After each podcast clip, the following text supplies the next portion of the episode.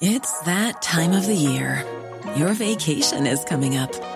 You can already hear the beach waves, feel the warm breeze, relax, and think about work. You really, really want it all to work out while you're away. Monday.com gives you and the team that peace of mind. When all work is on one platform and everyone's in sync, things just flow wherever you are. Tap the banner to go to Monday.com.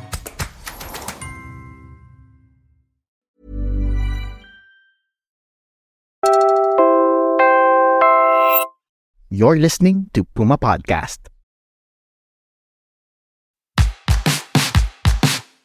What's up, everyone? I'm Rafe Bartholomew, and you're listening to the Global Bounce. So, I just got back to the States a couple of days ago after spending three weeks in the Philippines to watch Manila host the 2023 FIBA World Cup. I'm still jet lagged, still waking up at 1:30 a.m. for no damn reason, still bleary-eyed from a 16-hour flight followed by a 12-hour cross-country drive. But even so, I can't stop thinking about one question that ran through my mind from day 1 of the tournament to the gold medal game where Germany claimed its first ever World Cup championship. Is coaching a country's national team the most difficult, most thankless, and sometimes maybe even the straight up worst job in the basketball coaching profession? This question is, of course, informed by the nightmarish three weeks of World Cup action endured by the Philippine national team, its former coach, Chot Reyes, who announced his plan to leave the job before the tournament had even ended, and the millions of Filipino fans who root for Gilas Pilipinas to bring them some form of basketball glory on the international stage. But it wasn't just the Philippine coach whose reputation took a hit during the World Cup. Steve Kerr, the four time NBA championship coach of the Golden State Warriors, who helmed Team USA, found himself eating slice after heaping slice of humble pie after the pre tournament favorites lost one, two, and then three games to Lithuania, Germany, and finally Canada before bowing out with no medals at all. By the time Team USA was ready to fly home, Kerr was facing criticism for choosing the wrong players for a FIBA tournament using the wrong strategy to succeed in the international game, and failing to use lineups that might have given the Americans a better chance to win. Does that sound familiar to any Gilas Pilipinas fans who maybe just signed petitions on Facebook to send Chot Reyes into exile after two games? We'll get back to the 2023 World Cup, but first, I'd like to go back in time with the coach who agreed, somewhat reluctantly, to step in for Chot Reyes and lead the Philippine national team in the Asian Games starting this weekend. I spoke with Tim Cone, head coach of the Philippine Basketball Association's Barangay Ginebra franchise, and the winningest coach in league history, shortly after the Southeast Asian Games in May, where he'd been an assistant coach under Chot Reyes and helped lead the Philippines to SEA Games gold over host nation Cambodia. Filipino fans expect to see their team dominate rival Southeast Asian nations on the hardwood. In 22 SEA Games tournaments since 1977, the Philippines have been crowned champions 19 times. But the 2021 SEA Games were one of the three times that the Philippines failed to win it all, and the country's patriotic fans would not accept another upset defeat. Listening to Coach Tim describe the pressure the coaching staff felt and the minefield of obstacles the team faced just to win a minor regional basketball competition provides a glimpse into the special kinds of stress and misery that often accompany the enormous honor of representing the country as a coach of the national team. For the Philippines, the SEA Games puts coaches in a no win situation. If they win gold, they're merely meeting expectations. If the team falls short, they have to carry the humiliation of a once in a decade collapse. And while this year the Philippine team was simultaneously preparing for the more daunting task of competing in the World Cup, Regional rivals like Indonesia, Thailand, and Cambodia were treating the SEA Games as if this was their World Cup. You know, we lost it last year, which I wasn't a part of, but we lost the gold last year in the Southeast Asian Games. So there was, uh, you know, the old redeem team theme coming back with this one, and and uh, so right off the bat there was a lot of pressure. You know, if we win, it's it's no big deal. If we lose, it's the end of the world. In this case, the Philippines suffered an early loss before the knockout games to Cambodia, which took advantage of permissive eligibility rules to field a lineup full of American players competing as naturalized Cambodians. The Philippines, following FIBA rules, played with just one naturalized citizen, the six time PBA champion import Justin Brownlee. The host team changed the rules uh, in terms of eligibility we were able to bring guys that we weren't normally able to bring. A lot of our fill-in players, uh, you know, the FIBA rule is you have to have a passport by the age of 15 to be eligible for FIBA tournaments or international tournaments. Um, but the Southeast Asian Games said all you needed was a simple passport. So you could just, as long as a guy had a passport, he could play. So some of the teams went out and just naturalized uh, a bunch of players to be to give passports and uh, and we really didn't know this was going to. Maybe it was on us, but we didn't know this is this is the rule until about two or three weeks before the tournament. And when we lost to Cambodia, it was literally the end of the world. Nobody expected us to lose to Cambodia. I mean, Cambodia has never been a basketball power. I think probably the last time we played Cambodia, we beat them by 80 points.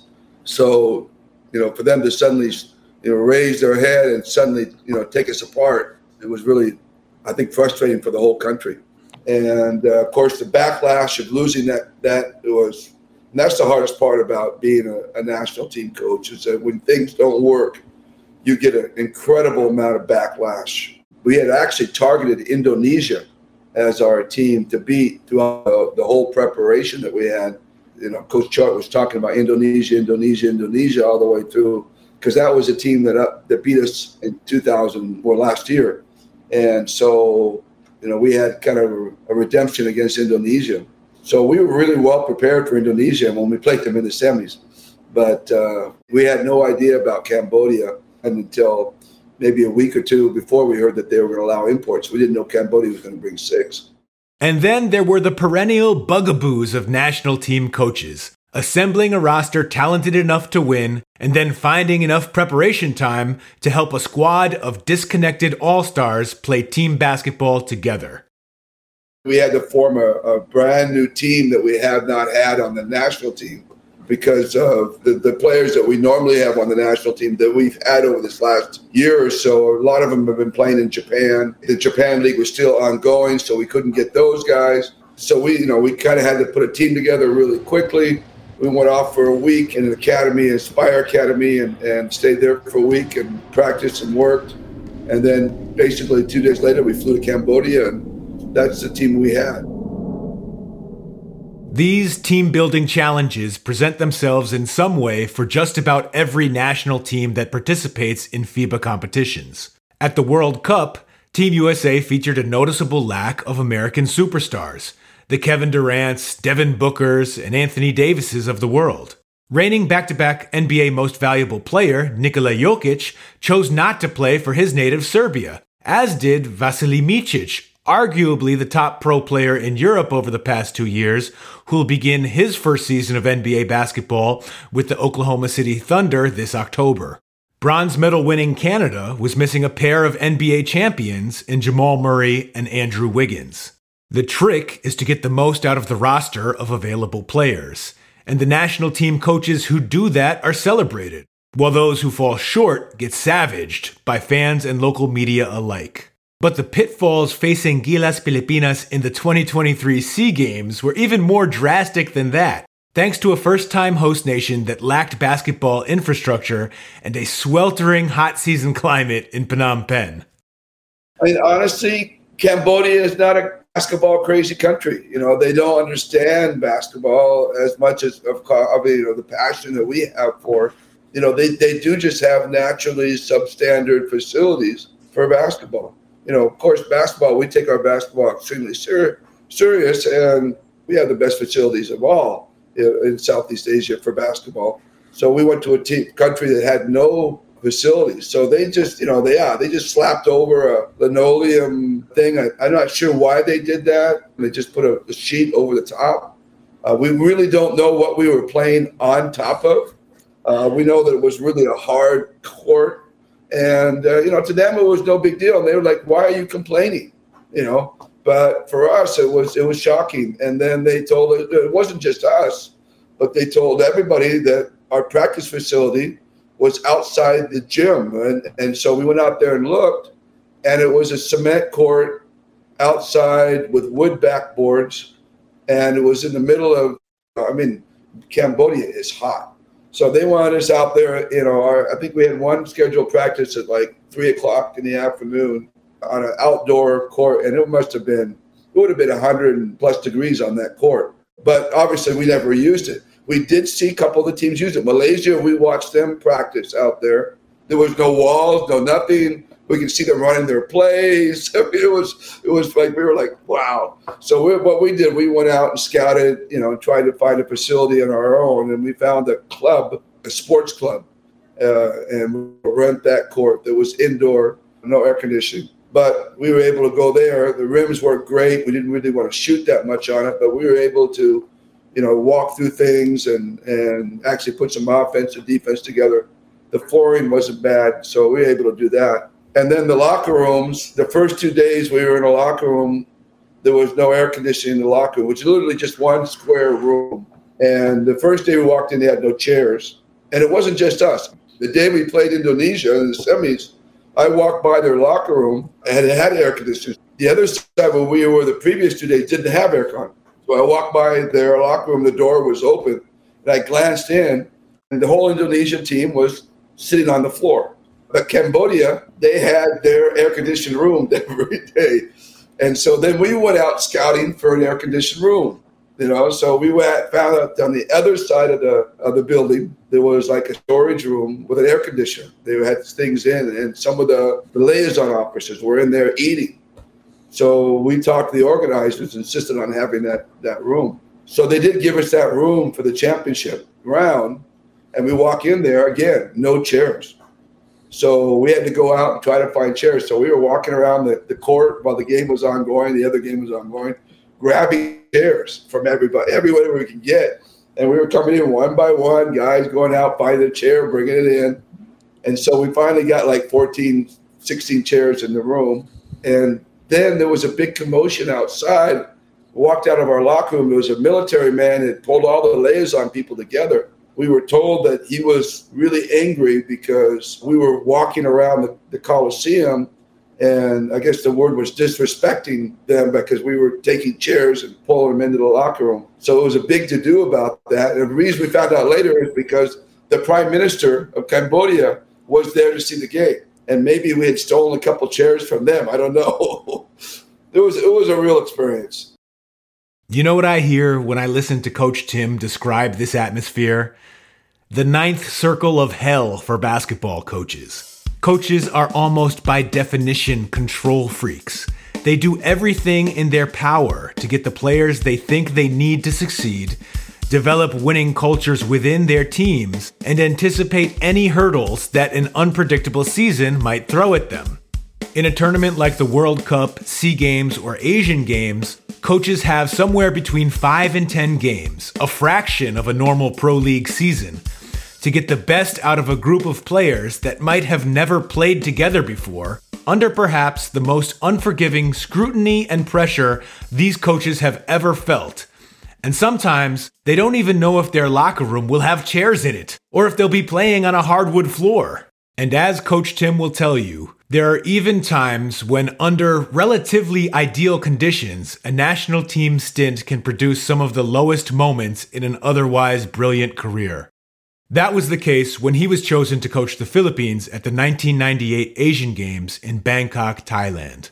This was the first major tournament to receive the full backing of the PBA since FIBA began allowing professional players to participate in international competition. And the league wanted to make a statement, sending perhaps the most star studded lineup the Philippine national team has ever assembled, along with the coach who'd led the PBA's Alaska Milk franchise to a mid 90s dynasty that was considered the Philippines' answer to the great Michael Jordan Chicago Bulls teams in the NBA during those years.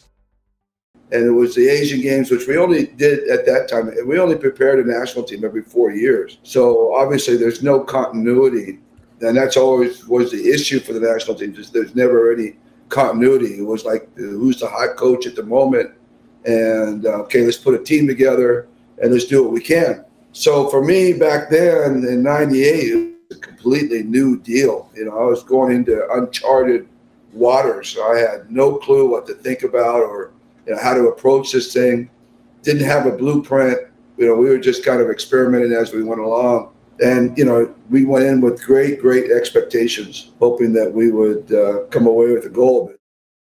Those expectations were undoubtedly fueled by a 12 man roster that featured six players Alvin Patrimonio, Johnny Abarientos, Jojo Lastimosa, Allan Caidic, Vergel Meneses, and Kenneth Duremdes, who would be named to the PBA's top 25 all time player list in two years' time, as well as a seventh, center Marlu Aquino, who joined the expanded top 40 list in 2015. Five of the 1998 national team players would win PBA Most Valuable Player awards in their careers. It was legends up and down the lineup. The team was even given a special name, the Centennial Team, to commemorate 100 years since the Philippines first declared independence from Spanish colonial rule. From the splashy lineup of local Hall of Famers to the once in a century name to even the team photo shoots, it was easy to see this team was put together quite intentionally to be the Philippines and the PBA's version of the 1992 Dream Team. We went and got really the top, top guys and just tried to form them all together was the media at the time thinking of this a little bit like the Philippines version of you know the, oh, the, sure. the, dream team? For sure, dream team was you. That was a term that they used a lot. Of course, it ended up being the centennial team because it was the you know hundredth anniversary of the of the country. Uh, that made it actually kind of unique because it had its own name, the centennial team. And uh, but yeah, the, the dream team was was really popular at that time because the you know, U.S. was making a big push back in the Olympics and and was making a statement, and that was really the that was really the intent of the powers that be here in the Philip PBA and the POC and whatever. They wanted to make a statement. That was kind of the pressure that we were under, just to be the dream team. But uh, we didn't have any Angolas at that time to play against. Coach Tim is, of course, referring to Team USA's first opponent in the 1992 Olympics and Charles Barkley's immortal quote I don't know anything about Angola, but Angola's in trouble. Everyone knows therapy is great for solving problems, but getting therapy has its own problems too, like finding the right therapist, fitting into their schedule, and of course, the cost. Well, BetterHelp can solve those problems. It's totally online and built around your schedule. It's surprisingly affordable too. Connect with a credentialed therapist by phone, video, or online chat, all from the comfort of your home. Visit betterhelp.com to learn more and save 10% on your first month. That's BetterHelp H E L P. Burrow's Furniture is built for the way you live. From ensuring easy assembly and disassembly to honoring highly requested new colors for their award winning seating, they always have their customers in mind. Their modular seating is made out of durable materials to last and grow with you. And with Burrow, you always get fast, free shipping. Get up to 60% off during Burrow's Memorial Day sale at burrow.com slash ACAST. That's burrow.com slash ACAST. burrow.com slash ACAST. China was really, really strong team. I thought that was one of their strongest, if not their strongest national team at that time. They were a team that played and this was what 98 and they had again Mengke Bateer who was 6'11 7 feet Wang Zhizhi who was 7'1 7'2 both of them in and out of the NBA they had a 6'8 power forward that was really a nice nice player what we thought was their best player at the time. They had a 6'6 shooter and a 6'3 point guard so you know they were they were NBA size two seven foot. I mean, even today they don't have that kind of size in the NBA two seven footers, a six eight, six nine guy, six six shooting forward, a six three point guard. So that was something that we were really having to battle and what we were trying to prepare for. With seven footer EJ Feihl, six foot ten Filipino American Andy Seigle, and six foot nine Marlu Aquino, The Philippine Centennial team was built to compete with China, the rising dominant force in Asian basketball at the time, and things got off to an outstanding start. The PBA altered its normal 11 month schedule to give the Centennial team four months of preparation time. The team took a summer tour through the United States, playing a series of exhibition games against top college programs like the University of Iowa Hawkeyes and Minnesota Gophers. The Centennial team went on to compete in the William Jones Cup tournament in Taiwan, where they scored wins over South Korea and Chinese Taipei along the way to becoming the Philippines' first undefeated championship squad in the tournament since the famed 1985 version of the team that logged a historic overtime win over the United States in the title game. Through the years between uh, 94 and 98, there were international tournaments that we went to, obviously, but we never sent our best players because we were always in league you know, we were always playing. So it was always college guys or guys outside our league putting a team quickly together and going. And they were, you know, kind of hit and miss with those teams, usually a miss. And that always irritated the the basketball uh, aficionados here. And uh, so when given a chance to put everybody, put a really good team together, you know, the expectations were high. I, I don't think anybody had any higher expectations than me, honestly you know, I felt we put a team together that was going to win, and I felt we had a really good chance to beat China. And I think everybody thought that we we did. And when we won the Jones Cup, you know, kind of elevated it, and then we went to the states, and you know, uh, they thought, wow, we're really preparing this team. You know, there was always the thing in the past is that we didn't have enough preparation. Well, they felt that they gave us enough preparation so that we should be able to reach our full potential. And honestly, I thought so too. When it finally came time to show and prove at the 1998 Bangkok Asian Games, the Centennial team met the challenge, sweeping its first four games versus Kazakhstan, Kyrgyzstan, the United Arab Emirates, and host nation Thailand. They were on track for a gold medal showdown with China. They just needed one more win over South Korea, which would put the Philippines into the semifinals on the opposite side of the bracket from China and we weren't prepared for Korea, and that was totally on me. And they came out shocked us, dominated us throughout the whole throughout the whole game. One of those games where just nothing was going right. They were hitting all kinds of shots, and they kind of used their speed to run circles around us. Didn't prepare for them well enough. And I've always felt, looking back, if we had played that team in a series, a best of seven series, I think we beat them. You know, I hmm. really think we beat Korea if we're in a best of seven series, and that's what we were good at. You know, that's what PBA was good at. We always played series. So we were used to, okay, we lost today. That's okay. We'll get them tomorrow. You know, all we got to do is win four games or win three games before they win two or whatever. You know, we can adjust to come back and beat them the next time, you know, once we know them. In an international game, you don't have opportunity. You know, rarely do you get a chance the second time around. You got these guys one time, and that's all you'll see them. So then that put us in a crossover with, of course, the powerhouse China. And uh, so we played them in the semifinals, and we played them extremely well. Uh, I had a chance to go ahead in the last minute of the game and made a turnover, and that cost us, and we ended up losing the game by three points or five points. The gold medal quest was kaput. The Philippines' chance to salvage a bronze medal even looked like it might slip away when the group's tired, deflated starting unit came out flat against Kazakhstan in the third place game. Coach Tim and the PBA's much hyped Centennial team might have returned to Manila empty handed, if not for the heroics of Jojo Lastimosa, Cone's team captain with Alaska in the PBA, who had been benched for much of the tournament.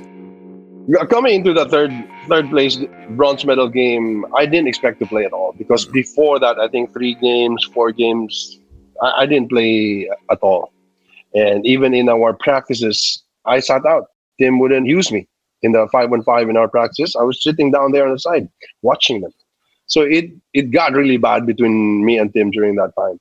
And Johnny was even talking to me like, "Bro, what what are you doing there on the sidelines?" No, I'm just here watching you guys. You know, you go go. So I wasn't part of, of what they were doing. Lastimosa and Coach Tim's careers are forever intertwined in Philippine basketball history. Coach Tim credits Alaska's decision to trade for JoJo as one of the turning points in the franchise history and in his own coaching career, a move that led to the two of them winning nine PBA championships together at Alaska, and JoJo beginning his coaching career as an assistant under Coach Tim in 2006. Throughout his playing days, JoJo was the clutch scorer Coach Tim relied on to close games in the fourth quarter of tough playoff matchups. To this day, they remain close, almost family to one another. But the Centennial team experience came close to breaking that bond. And you can still sense the pain they feel when they look back on 98, the regret in Coach Tim's voice, and the bitterness in JoJo's. And, and it was probably lack of communication, I think, maybe I had with them because I was so focused on everybody, you know, everybody else and what we were trying to do. You know, I felt that my Alaska players would be there to support in any way that they could, you know, because I was the head coach and that I didn't need to worry about them. You know, they were they knew me. That you know, they, you know, I was going to do right by by the team, and uh, that was my my thoughts going into the game. You know, I didn't have to worry about my Alaska guys. If you know, I'm going to play them a minute, they would understand. If I'm going to play them four, you know, 40 minutes, they would understand. Whatever, um, because it was you know it was a bigger goal going on here in terms of the you know playing for the national team as opposed to playing you know, in the pro league in Alaska. JoJo thought that he had a different perspective.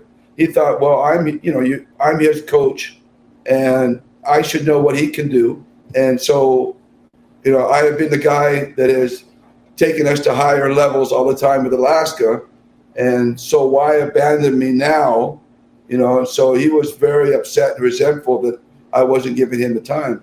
And I never saw, honestly, I didn't see it building at all. I didn't see this building from him. Maybe because I was just so distracted and under pressure and didn't, you know, didn't realize this was all happening. So he had built up resentment through the whole tournament. Uh, he was playing sparingly. I was going more towards Vergel Meneses and Kenneth, basically because they had, you know, they were taller guys in that position. Again, looking back on it, I must have I must have felt I'm not sure I felt this, but I must have felt that JoJo was a little undersized for the position playing against especially China. So you know, just coaches making different decisions than what players think that should be made. And JoJo had always been close to me, so he felt it was kind of a betrayal that I wasn't playing him. And kind of on my eye side, I kind of felt it was a betrayal because you know we've been together for so long. You know, you, you should trust me, and you know support me in, in, in you know what we're trying to do and how this is hard. I, you know, I got 12 players I got to play, and uh, and so I, I expected him to understand that. I think this there's a great lesson here for the upcoming players or even the current players now that you know staying ready is is always going to be useful for any player because I stayed ready during that time. I in my anger I I ran on my own um, because there was a track below the hotel in the village where we, we stayed. So I, I, I kept myself in shape and um, and cheered my teammates. I decided right on that I said, if I'm not gonna play, I'm not gonna sulk over here and pout about it. And I'm just gonna cheer my teammates and hope for the best, you know, that we we could still win some more games. So I was just cheering them, and then on that bronze medal game, uh, I I didn't expect to play. So let's go. I mean, like we still have a chance to to to get the bronze medal and you know for some miraculous reason and i think Chot was the one who was telling him that hey maybe it's time to to get in Joe. I don't know what time i i, I came in. I think it was late um first quarter and uh, the rest is history. Uh, when we played kazakhstan um, you know we just come out playing china the day before and so the guys that had played it at, you know were playing really tired. And so i did. I, I put jojo in there early and he started eh, from the first moment. He played like he had a chip on his shoulder, and he just he played out of his mind and carried us through that whole game. One of his all-time best performances as an individual player. It was kind of like a he was doing a kind of a statement game to me, like you know, see, this is what you were missing the whole time if you had played me, you know, earlier. Jojo scored 19 points in the Philippines' 73 68 win over Kazakhstan, including seven in the last minute to put the game away and secure bronze for the Centennial team. It was kind of like strange, strange feeling like we were supposed to be happy. You know, I was happy, no doubt about it. But it's more of like, I told you so. kind of like that. Told you so. You could have, you should have used me. And um, even for Tim, um, he admittedly said that you know I, I feel so stupid not not trusting Jojo more or something like that. You know, but I was more uh, relieved and kind of for me it was a redemption. You know, winning winning bronze. You know, for the country, it's still it's still a medal. Even after the tournament, the tension remained between Jojo and Coach Tim when they returned to the PBA and resumed their careers together at Alaska. The two didn't speak for a lengthy stretch of time after the Asian Games. According to some accounts, the silence lasted for months, even though the two had to show up at work together almost every day as player and coach. Sometimes Coach Tim says it was a period of weeks, Regardless, it was the most difficult test of their personal and professional relationship. And then after the tournament, they kind of carried through. We didn't talk to each other for a few weeks, even when we went back to Alaska. Uh, kind of carried over for a while. And just like anything else, you know, JoJo and I battled. That was just his personality and my personality. We battled through our whole career. So when, when he was with Alaska, we had multiple, multiple battles. That Asian Games wasn't the only one, and uh, you know he had a real fiery personality. He's really you know bullheaded, and I'm really bullheaded, and we would just clash at times. But we would always work our way through it, and it's one of those things. You know, Kobe Bryant expression: "What doesn't kill you makes you stronger." And every time we'd have one of those dust ups, you know, uh, it wouldn't kill our relationship. We would come back to it, and when we would come back to it, we would build through that and we get stronger and stronger and stronger and stronger until by the end of his career, you know, I don't think I ever had a better relationship with a player or closer relationship with a player than JoJo. Coach Tim hasn't tasted failure that often, at least compared to his peers. He's won 25 PBA championships in his career, more than any other coach in league history. But he doesn't hold back when he describes the trials of leading a team that's playing with the flag on its back. There's a real burden on top of you when you're coaching the national team, and there's there's you've got multiple bosses out there. I mean, there's a whole bunch of people, you know, um, guys that are from the Senate to the, you know the SBP to the POC. I mean, and their jobs are on the line oftentimes to make sure that you're doing your job because if you don't do your job, they're looking at them. So there's an immense amount of pressure uh, around you, which makes it different for the national team. And the expectations are always high, uh, and they're really expectations that we can never really live up to, in my opinion. He even said that his experience in 1998 prevented him from seeking other opportunities to coach the national team over the years. And I was looking at my life, I go, when was I at my lowest point when did I feel the most pain in my life, except for my parents passing? But aside from that, the only thing I could think of was losing to Korea and getting only a bronze in the Asian Games was by far the most difficult time in my life. Uh, not getting that gold medal, and that, that's kind of kept me away from the national team ever since then. You know, it was like you know touching the fire and getting burned, and I'm not sure I want to put my hand back in that fire again. I've known Coach Tim since 2007, when he invited me inside his team's locker room to write a book about their season. I've spent hundreds of hours talking hoops with him, from formal recorded interviews to casual lunches and riding shotgun next to him through endless Manila traffic. Before this, I'd never heard him describe his experience with the national team in 1998 in such stark terms. The lowest point in his life. That's the toll it can take on a coach. And of course, when Chot Reyes stepped aside as Gilas Pilipinas head coach after the team's disappointing World Cup run earlier this month, Coach Tim has agreed to return to the role and lead the national teams in the Asian Games for the first time in 25 years. Within 48 hours of accepting the role, Coach Tim found himself in the middle of a controversy, tweeting apologies to a talented forward named Justin Baltazar, who by some miscommunication was not invited to national team practices during the team's World Cup preparations. Now, days before a brand new Gilas Pilipinas lineup takes the floor in the Hangzhou Asian Games, Coach Tim has had to replace four key players on short notice because the Philippine Federation failed to include their names on a list of eligible players submitted months before to the Asian Games organizers. By the time they play their first game in China, Coach Tim's national team will have had all of one week to practice together. Welcome back to national team duty, Coach. Did you miss it?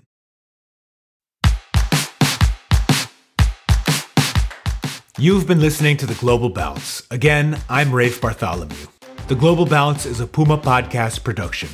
This episode was produced by Nina Toralba and edited by Joe Salcedo. Additional research by Geraldine Pascual with editorial support from Trisha Aquino. Maraming salamat po.